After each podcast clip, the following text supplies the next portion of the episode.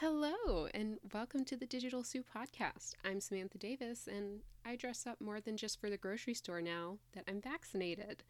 Uh, I had to wait a little bit, but I'm so glad I got it.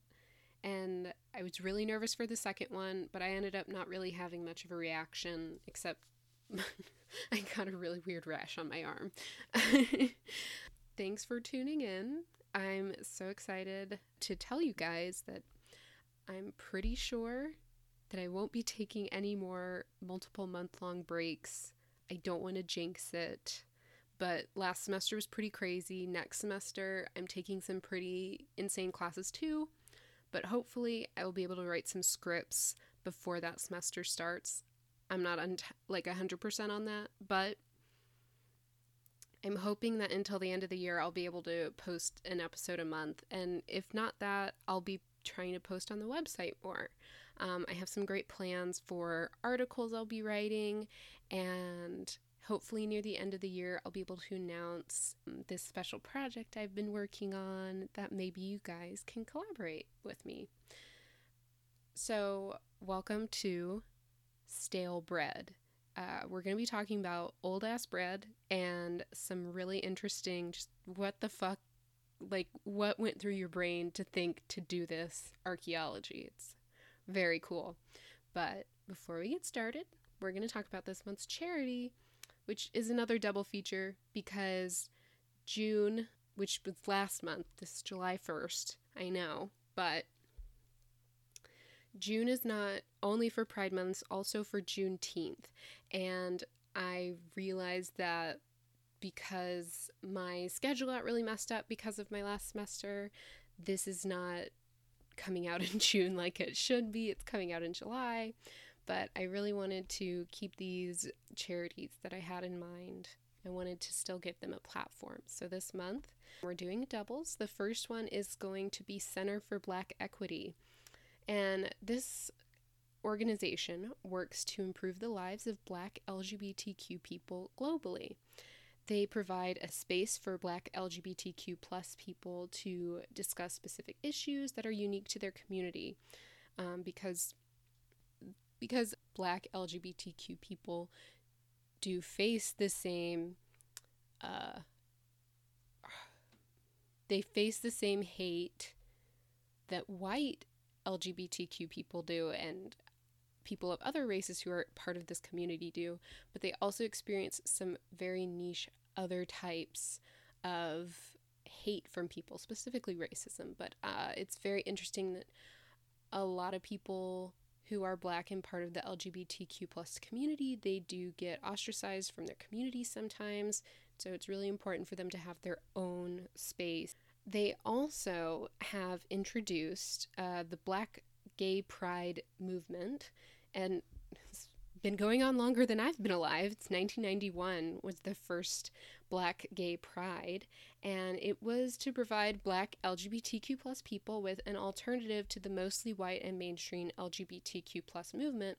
And I think that uh, the pride and LGBTQ plus movements that do have a lot of white people in the forefront suffer in a lot of ways that white feminism and a lot of these feminist marches suffer in the same way from, in that white people think that, oh, I experienced this hardship like being a woman or being gay, and that means I'm on the same level with everyone. And that's just not true. It's very different experience for everyone uh, in this community. So I think it's really important and really great that this movement exists. Um, because even with the best intentions, I think a lot of white people do tend to step on people of color um, just to get their voices heard. Now, the Black Gay Pride movement w- has focused on really interesting issues other than same sex marriage, which is usually the base for most pride marches and LGBTQ. The Black Gay Pride movement focuses on things like racism, homophobia, and a lack of proper health and mental care in black communities. So, black prides are meant to promote awareness of self and community, respect, and dignity. And their official website will be linked in the show notes as usual. And it even has a very helpful list of Black Prides that are held all over the world. It was actually really well set up on the website. I love when, um, so they have this like map of the world and all the little pins, and you can find exactly where, and it'll take you right to the specific page or website connected to such said pride. Like there's a Black Pride in Paris. There's, um, I do not have the like map in front of me, so now I'm just thinking of the one place, but they have a lot of really cool organizations that they work with and link to. So please send them your money or just volunteer to help them if you can. Hi, this is Editing Sam. I'm just back um on just to let you guys know how to find the map I'm talking about because it's a little bit hidden if you know it's not explicitly labeled on the site.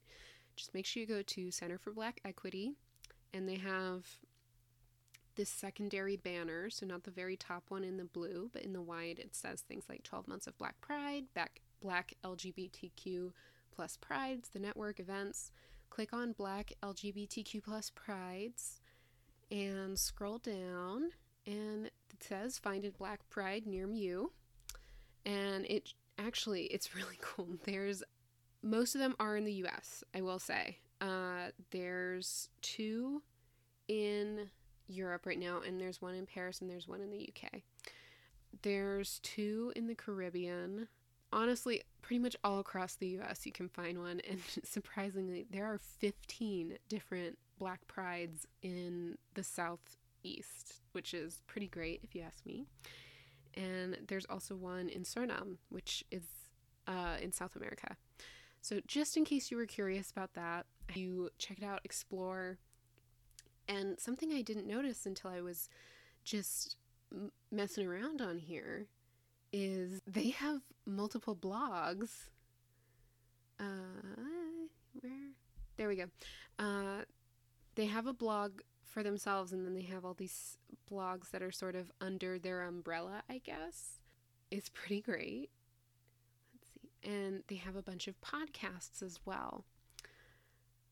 And Oh, I see what they're saying. Okay. So they have this list of black LGBTQ plus blogs and podcasts to follow. I highly recommend you guys check these out as well. Uh, there's three blogs listed. There's Holy Bullies and Headless Monsters. And this is talking about like religious uh religious bigotry against LGBTQ people and, you know, junk cherry pick science. There's G listed, and this is like a media platform talking about culture and community. And there's one called Men Who Brunch, and this is specifically for black gay men. This is just a lifestyle nightlife blog, and there's three, six, nine, 12, 15, 15 different podcasts linked. And they are all black LGBTQ plus. I'm sorry, I just saw this one. It's called Queerantine and Chill. That is the best name. Um, I'm definitely going to look through these after editing and pick out a couple because they look really cool. And it is never too early to expand your world worldview, guys. So check out a new podcast while you're listening to me. Now, the other charity this month is Trans Lifeline. And trans people are the most at risk communities, uh, are one of the most at risk communities in the LGBTQ plus community for violence. And I think that this charity, Trans Lifeline, is a great resource for the trans community because one of the leading causes of, well, content warning, I'm going to discuss something um, that might be triggering for some people. So skip ahead a couple of times. Um, but one of the leading causes for suicide in teenagers is having or is like questioning their sexuality and not being accepted, especially questioning their sexuality and their identity. That's like a big thing for teenagers, and because um, you're starting to finally come into yourself and know who you really are. So these kids who are realizing that they are trans, when they're not accepted or they feel like they are not accepted, they are very high risk for suicide, and that's why Trans Lifeline is very, very important. And it's not just a great resource for these kids, they can actually talk to a real person. It's an active hotline. There's also a micro grant program and numerous other resources. So, this site is a really great landing spot for questioning and transitioning individuals.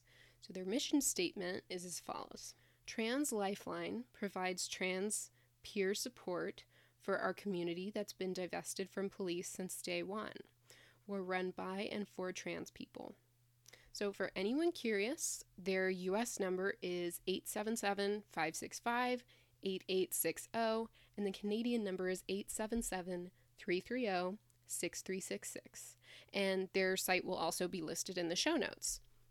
Now, for Stale Bread, the episode, we're going to obviously be talking about the history, but for this episode, I actually used um, Alie Ward's podcast Ologies, one of her episodes. Um, we're going to be discussing one of her episodes later on. Um, but since I had her on the brain, I wanted to like talk about entomology of bread. And so for this episode, all the research, I used Wikipedia, an old textbook called Economic Botany, which is actually a really fun read. I found it for pretty cheap online, so it's not textbook prices, if you're wondering.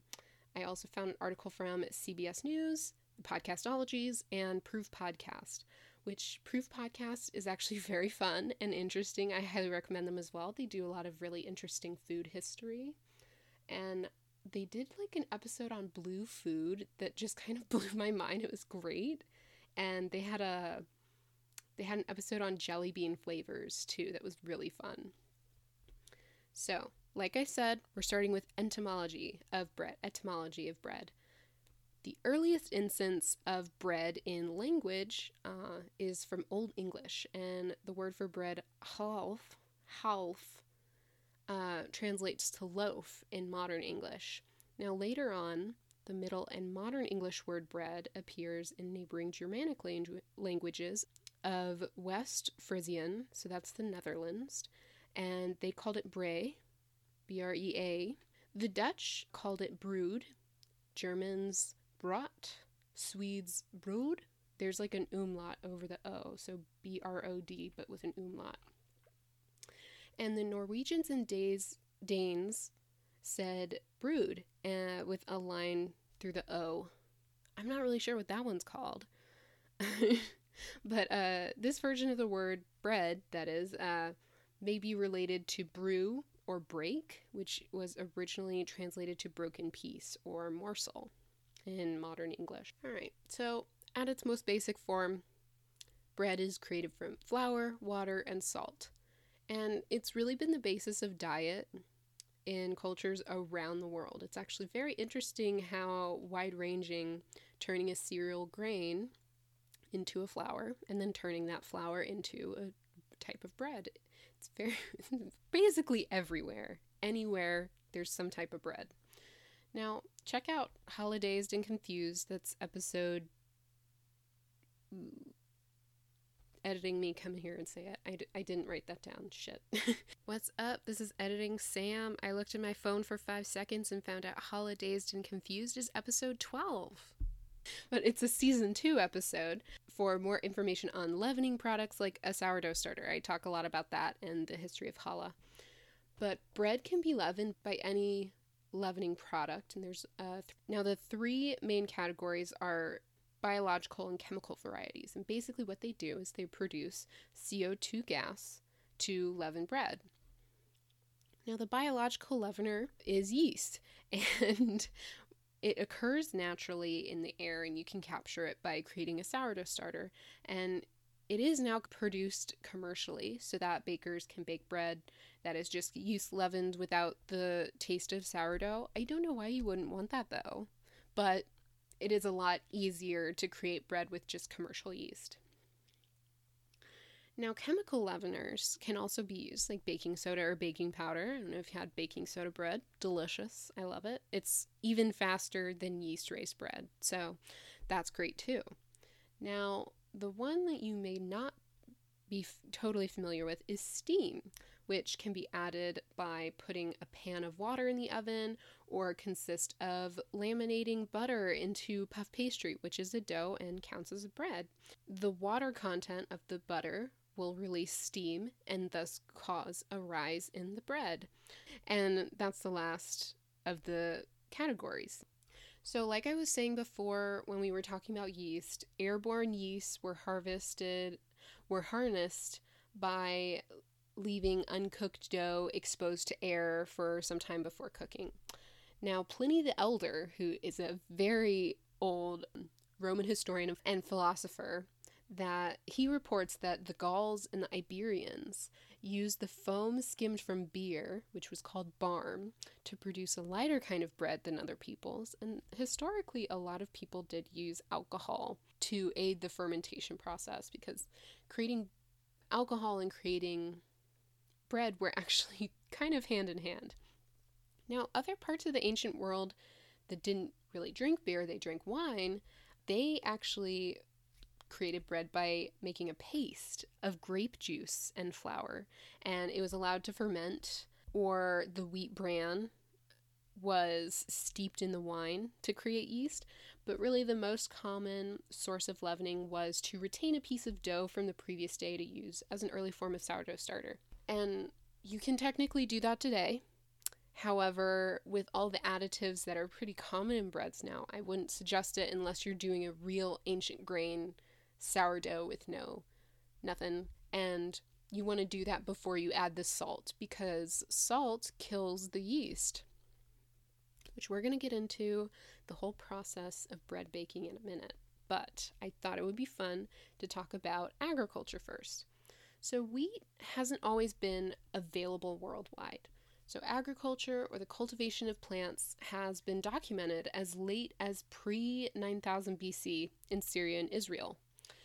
And it should be noted here that there could be even earlier evidence that might not yet be discovered or might ever be able to be discovered. So, the Middle East and Northern and Central African countries have pretty much the best climate for preserving ancient artifacts, there's also certain places in Asia that are just, you know, prime prime areas for preserving very very old biological evidence. This is editing Sam hopping in real quick to say don't even get me started on the 99 million year old dinosaur tail found encased in amber in China.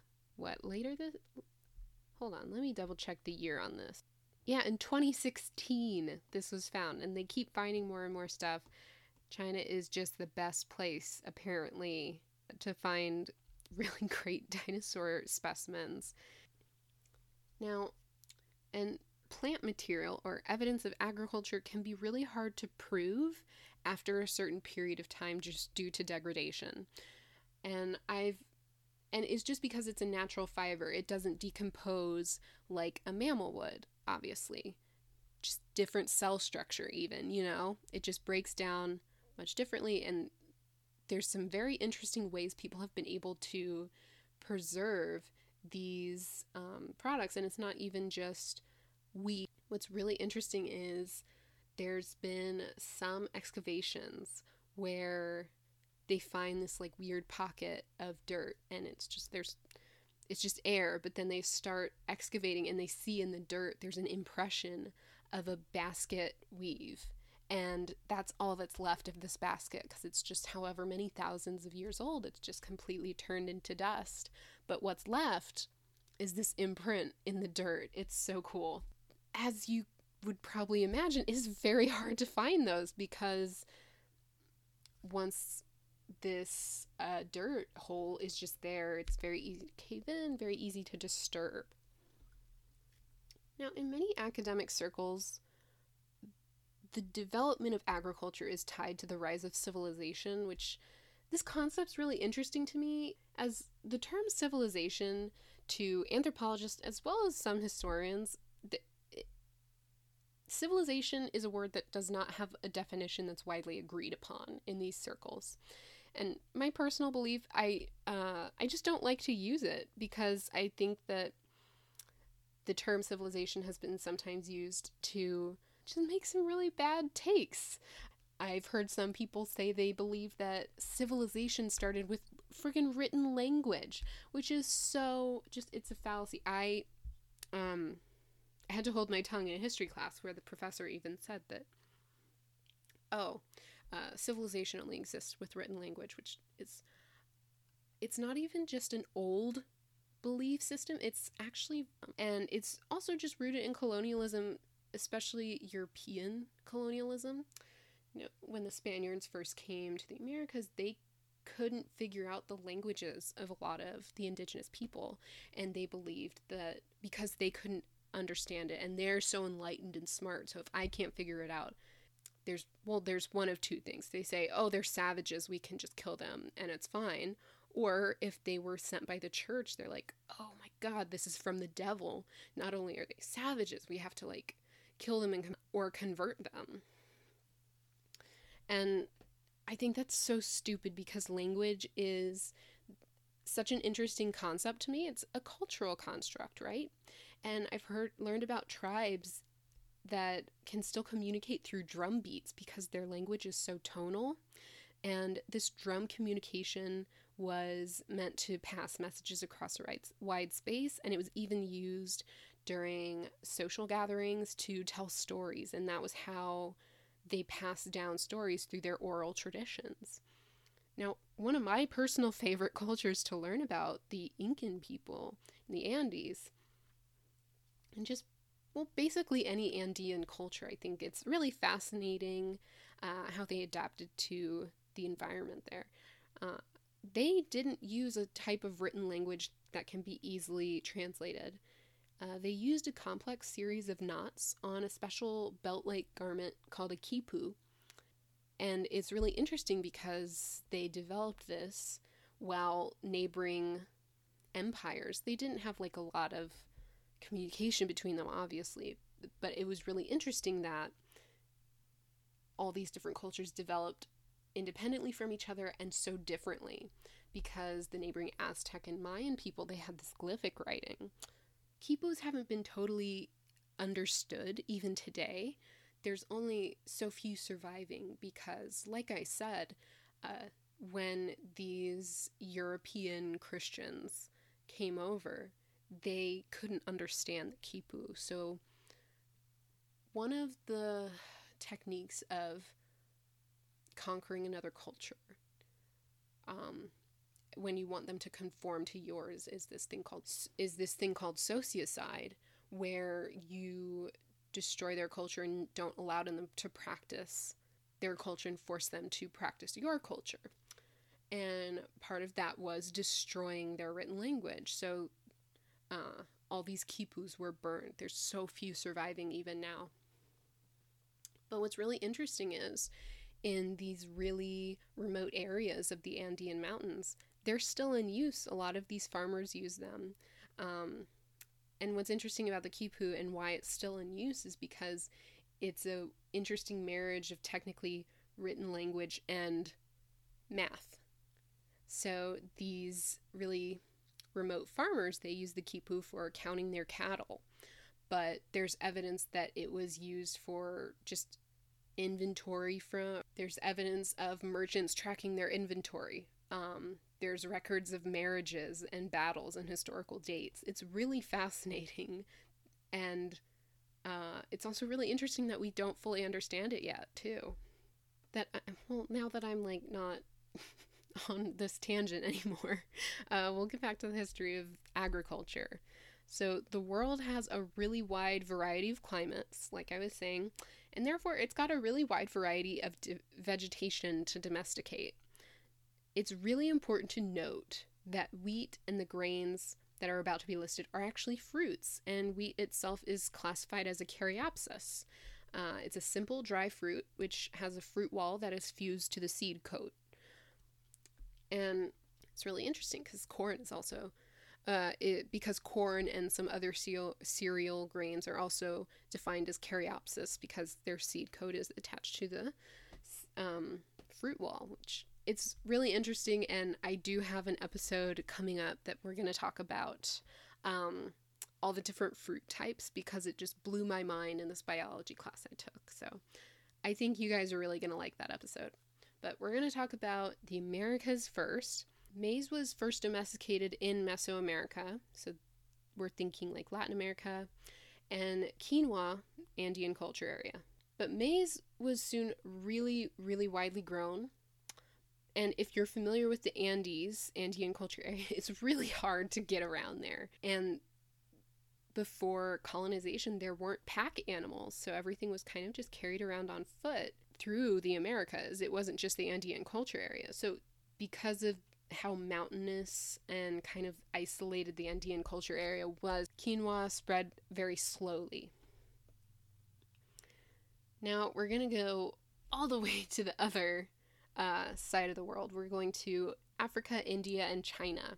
So millet was able to grow in a really wide variety of climates. It's uh, dom- it was domesticated in all three of these areas, but China and through trade later India also domesticated rice, which is really, really, really important because it's such a great food stock to have, just like corn is. It's very nutritious and it can, you know, be turned into almost anything. Now we're going to go back to the Fertile Crescent, as we were talking about before, also called Mesopotamia. And this is where the most popular grain, wheat, was first docu- domesticated. Now, barley was also domesticated here, uh, and both were actually grown in this area for nearly 10,000 years. Now, in order to talk about wheat, we do have to talk about a biology term called sympatric speciation, which is a fancy word for natural hybridization and this led to its eventual domestication. So it's really interesting that this plant basically domesticated itself naturally before humans got a hold of it. And this domestication led to a separation into einkorn and emmer wheat. Now, in early cultivation of wheat, natural mutations led to the fruit being resistant to shattering. And as these mutant grains were incorporated into the crop, a new type of wheat was formed called einkorn. This ancient grain is only really cultivated in a few relic areas today and it's not mass produced. The kind of wheat that pretty much everyone in the world eats now, that's emmer wheat. And it's created by, well, we have to go all the way back to the beginning with this. And this sterile hybrid of Triticum monococcum and a wild Triticum varietal. So you can't even call it wheat yet. It's a very ancient grain. And this sterile hybrid was able to self fertilize because of a cell division error and became what is now known as emmer wheat or durum wheat, which, you know, we know all know what durum flour is, right? And it's so cool. It just, you know, there's this teeny little error in its genetics and it leads to this super important crop. It's crazy. Now, what's more, even more significant biologically is that this hybridization made wheat that was able to produce a yeast leavened bread through polyploidy, which that's a fancy word for when the cells of an organism have more than two paired sets of chromosomes. Because of all this interbreeding with all these wild and different um, plant varieties and self fertilization, this led to all these extra chromosomes. This condition is really common in plants, actually, and especially in cases like the sympatric speciation of wheat. So, bread wheat is described as a tetraploid, which means it contains four sets of chromosomes. And due to this condition, uh, bread wheat contains a large amount of proteins called gliadin and glutenin, which together uh, is known as gluten. So, just a quick review process for the baking of bread. Also, like I said, check out Holidazed and Confused for just a little bit more information. I go into a little bit more depth. Now, glutenin and gliadin in flour means that when water is added, an elastic dough will form when it's kneaded. If yeast is added, it's either, you know, as a pre fermented wild yeast solution or commercial yeast, the yeast cells are able to ferment the dough by eating the natural sugars that are in the wheat fruit. Now, I don't know if you guys ever uh, had to bloom yeast for when you're using a commercial yeast. You put it in some warm water and you add a little sugar or a little honey because yeast needs food. And yeast only eats sugar, so it feeds off this natural sugar. And the natural byproduct of this fermentation is the release of CO2 gas. Now, this gas doesn't just go out into the air, it's actually trapped in the dough since it's an elastic dough because of this proteins of gluten and gliadin. This gas is trapped in the dough, and that's how it forms its inner texture of like all the little crags and bubbles in there. So, after this dough has rested and been treated by the yeast, after it's prepared, baking the dough sets this inner texture in place because it dries out the starch, it denatures or destroys the characteristics of the proteins. So the proteins aren't working to create this structure anymore. And it kills off the yeast cells so the yeast can't work to create the so the yeast can't continue this chemical reaction of fermentation anymore. It's a really crazy interesting process and I really this and alcohol, I always wonder like who thought of this first? And what's really interesting is a lot of scientists think it started even before human evolution did. Um, as most of us know, uh, humans and a lot of other primates, we have a common ancestor. And there's a lot of evidence of humans and other primates uh, picking up and eating rotten fruit or letting it rot and um, basically become alcoholic for how long it rotted. And we just had so much fun eating all this rotten fruit. We figured out how to do it with everything because sourdough starters, um, they capture this wild yeast and you just continue to feed the yeast and just let it eat on its, uh, let it basically consume itself and start this really interesting chemical process. And what's really funny is a lot of biologists who study other mammals like deer and wolves and everything, some deer are known to, some deer, and I totally for blanking on the other mammals that have been studied doing this behavior.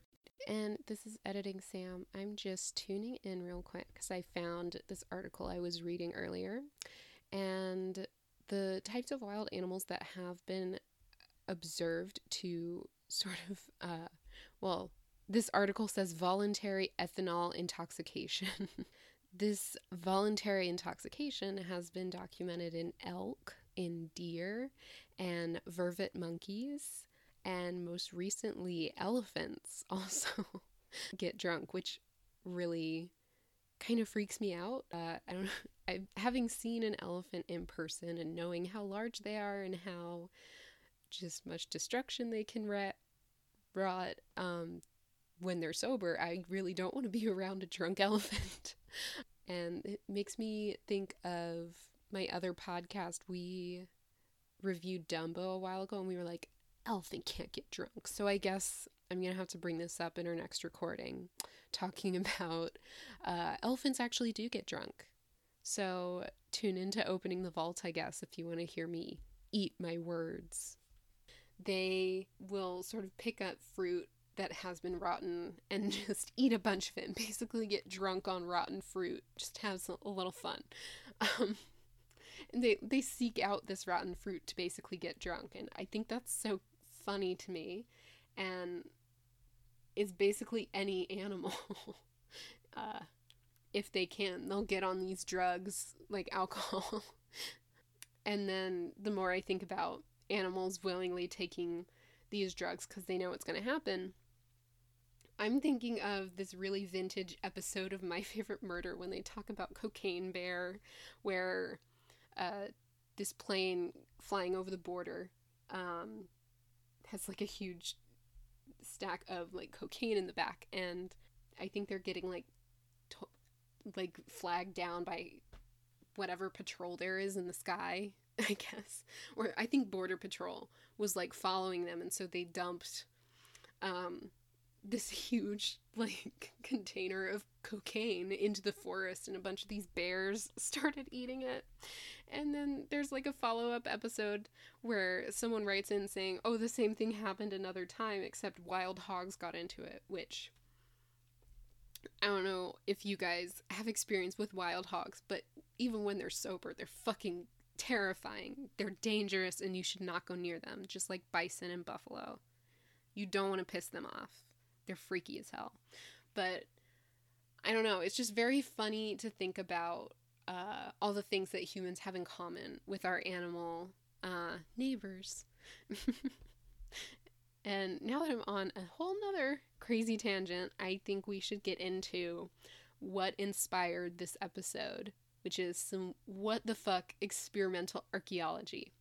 So, why is this title stale bread and why who what happened basically? what happened in my brain?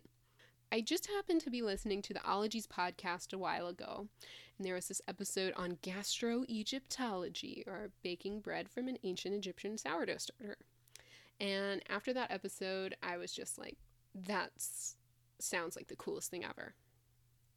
And when I first got into anthropology, that's part of what I wanted to do was to recreate the ancient foods of ancient people through archaeology.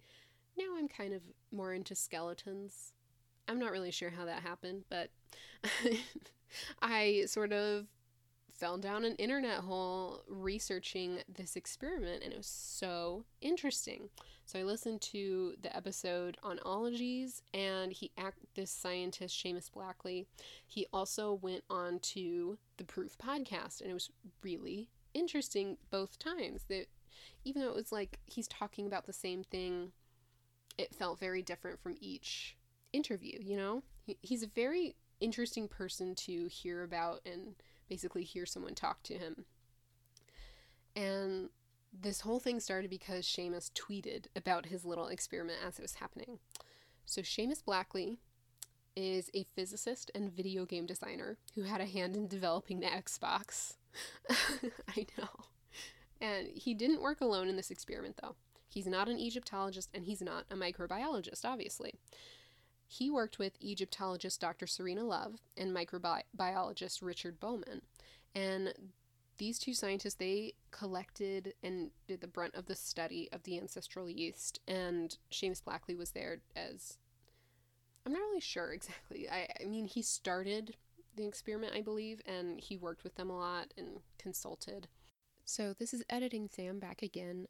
I think what I was trying to say in this recording was that I'm a little unsure exactly like what his title was in this experimentation. Dr. Love and Dr. Bowman they did the scientific work that would go into a paper while Seamus Blackley he did this sort of side project as well as some consulting with these scientists. I do believe he did contribute to the original experiment as well as conducting his own and, you know, helped collect these samples. Now, dormant yeast samples were studied and collected from, get this, the pores of ancient ceramic pots from the Peabody Museum of Archaeology and Ethnology at Harvard. So these ceramic pots were most likely used for beer or bread making because in a lot of these cultures that have beer and bread or alcohol and bread, vessels are kind of interchangeable and they get used together a lot and oh, it reminded me of this really interesting study I talked about last episode um, about the cho- in the chocolate episode about how they traced chocolate trade in the Americas by basically collecting the pore, uh, collecting samples from the pores of ceramic vessels like they did here. Now, these samples were collected by Dr. Love and analyzed by Mo- Bowman over the course of a year, but Blackley ended up keeping one of the samples. He like specifically said I was naughty and I kept one of the samples. I didn't I don't say I was naughty a lot. That's not like a thing that I say. He said it. That's a quote. And he kept one of the samples and sending them instead of sending them all off to Bowman for analysis. So Blackley kept this not to be like mine. He started this experiment because he wanted to make bread. And in order for the sample to be viable to make a sourdough starter, which would then turn into bread, he had to sterilize this yeast first. And then, like any sourdough starter, had to be fed and cultivated for a few weeks before it could be viable. And to make, his experiment as authentic as possible, he actually used ancient organic grains for the flour, unfiltered olive oil, and water for his dough. So he didn't even use salt um, the way we would. And he sort of live tweeted the experience. And he said, and I'm quoting here The idea is to make a dough with identical ingredients to what the yeast ate 4,500 years ago.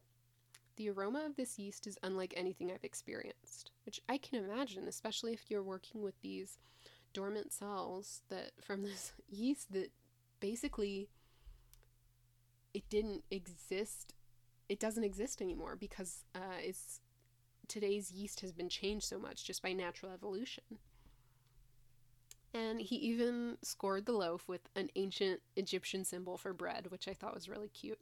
And he later described the bread in interviews as light and airy, especially for a 100% ancient grain loaf. Now, the aroma and flavor are incredible.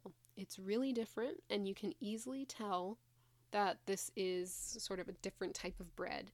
Even if you're not a bread nerd, like you'll be able to tell, hmm, this is unlike any bread I've ever had before. And I thought that was really interesting. I had so much fun listening to this guy over again. He's just a really enigmatic guy. He's very, just a very personable guy, very sweet, easy to interview, it seems like. So I had fun just listening to this guy over again. And speaking of fun people to listen to, I'm going to talk about the book of the month. Indianish by Priya Krishna is seriously one of my favorite cookbooks that I have because I've been trying to just cook more because I bake a lot. I bake almost all the time. It's my natural stress reliever. It's my favorite thing to do when I need to sort of relax and turn off my brain. And it's it's the thing I have the most ideas for. I don't know if anyone who works in food can sort of attest to this, but it's just like I think everyone has a certain area of the culinary world. Uh, once they get really experienced in something, even if you're a home cook and get really experienced, I think everyone has a favorite little, tiny little section it can be a big section, but you know, everyone has their favorite section of the culinary world that they naturally get ideas for and they get the most excited about cooking. And mine is pastry. However, part of my re- one of my resolutions for this year was to like cook and get more excited and more creative in the savory side of cooking because I, you know, I have some set recipes that I like to use and I think I fell into a little bit of a rut with them and so I've been trying to be more creative. And also, one of my resolutions, this book sort of wraps the two into one, is to eat a little less meat and eat more uh, vegetables and really good for me stuff. so I bought this book just when it came out because I had just fallen in love with the food writing, the recipes, and the personality of this chef, Priya Krishna. She does a lot of really interesting stuff on YouTube as well. It's really cool how modern food media really relies on the personality and the the personality of the chef and the fact that in order to make it you do have to be really active on social media and video platforms. I think it's really interesting that so many different personalities exist in this new world and there's literally just someone for everyone out there. It's kind of crazy and overwhelming. Now, this book has really vibrant photography and drawings. It's interesting and really easy to follow recipes, and overall, it's just a really fun read because she adds little personal touches all through the book. And this book was written with Ritu Krishna, which is Priya's mom. It's really sweet that even this book is dedicated to her parents. I just. I know this sounds so cheesy, but this is the kind of book where you just can't help but smile when you read it it's just a really fun, cozy, like weirdly homey book, even though I'm not Indian and I don't cook Indian food on the regular. Uh, but it, it just feels very sweet and like from the heart. Oh, God, that was so cheesy, but really, I feel like it's sweet. Now, Ritu Krishna, uh, she helped with the recipes because a lot of these are what she created when Priya was a girl. And she provides a wine pairing list at the end of the book for all the previous recipes, which I don't drink, but I thought that was fun. And I think that this book is a really good starter book for someone who wants to explore Indian cuisine if they're an American chef because this book is basically this book is basically like the Tex-Mex version of Indian food except it's like American very Americanized Indian food and so I think it adds a lot of familiarity and you're you know you're dipping your toe in. It's very interesting. And honestly for any home cook who's trying to eat more vegetarian meals no matter where you live this is this book has great recipes for vegetarian dishes. And there's some meat-based dishes. It's mostly chicken um, and some fish.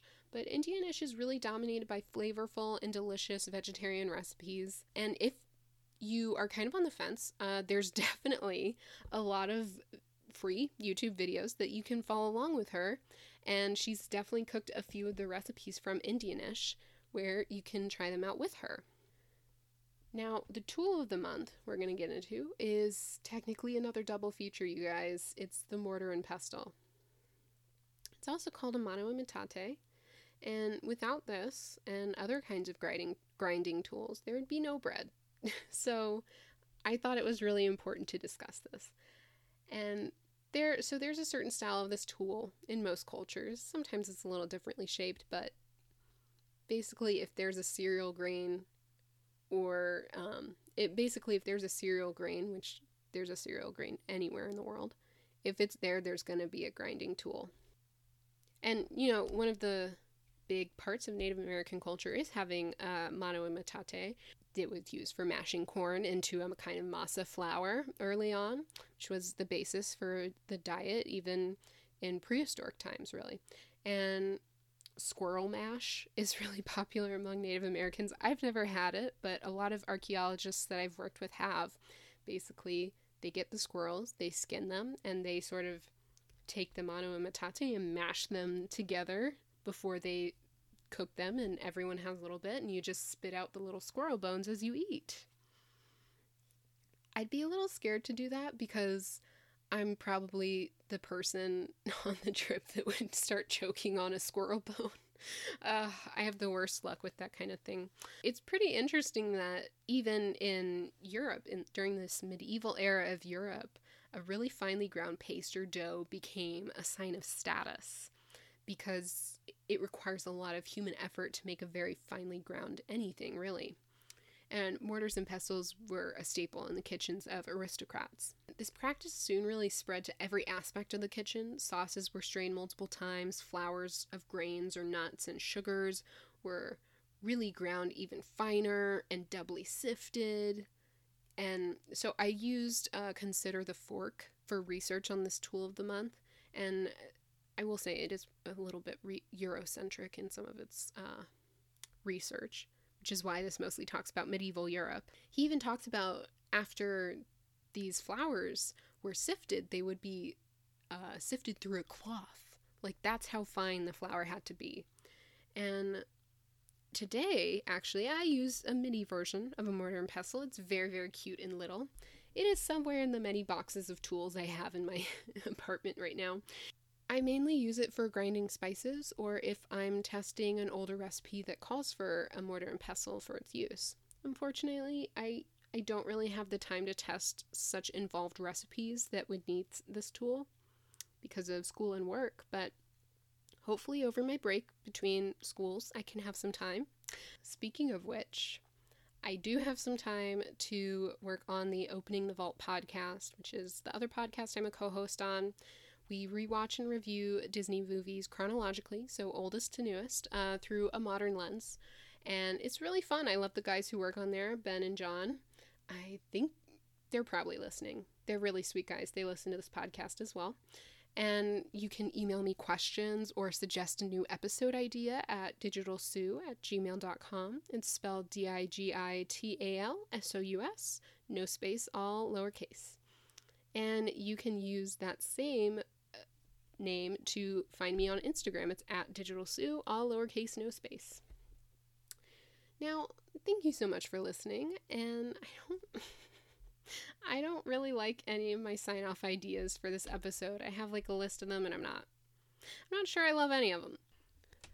make sure to tune back in August 1st for an episode on taco history. And while I still have you here, before I let you go for real, please be sure to check out the Digital Sous website. It's Digital Sous, all lowercase, no space, just like earlier, dot com. We have all sorts of articles coming up there. Or we. I always say we. It's just me in my in this co- corner of my bedroom writing uh, food articles. So you can check out the website for new content. I'll be restructuring it a little bit. So have fun. See you later.